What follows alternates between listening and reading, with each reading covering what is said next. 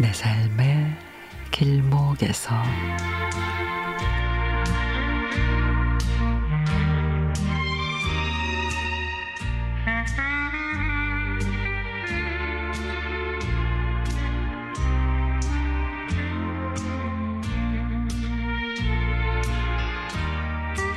제 나이가 만으로 예순 다섯. 뭔가를 도전하기에는 덜컥 겁이 나는 그런 나이입니다. 그런 저를 변화시킨 사람이 있습니다. 바로 제 며느리입니다. 그동안 주부로 살아왔던 제게 우리 며느리는 요양보호사 시험에 도전해 보기를 권하더라고요. 학업에 손을 뗀 지가 몇십 년인데 책을 볼라 그러면은 글씨도 잘 안 보이고 돋보기도 꼈다 벗었다 하면 머리도 어지럽다면서 핑계 아닌 핑계를 댔죠. 사실이기도 했지만 뭔가에 도전한다는 자체가 겁이 났거든요. 그런 저를 끈질기게도 설득, 설득한 우리 며느리가 직접 요양보호사 학원을 알아보고 왔습니다.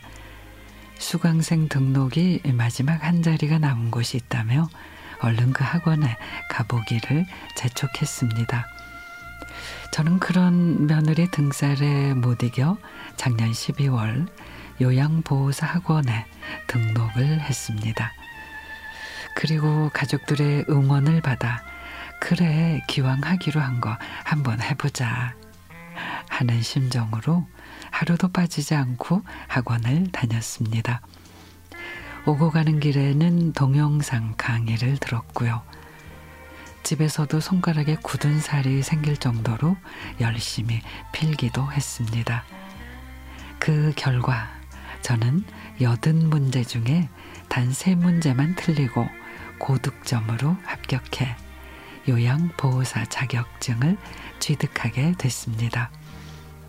주변에서도 다들 칭찬을 해주고 저도 너무 기뻤습니다.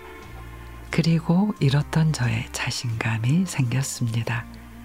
그래서 이제는 또 뭔가에 도전을 하고 싶습니다.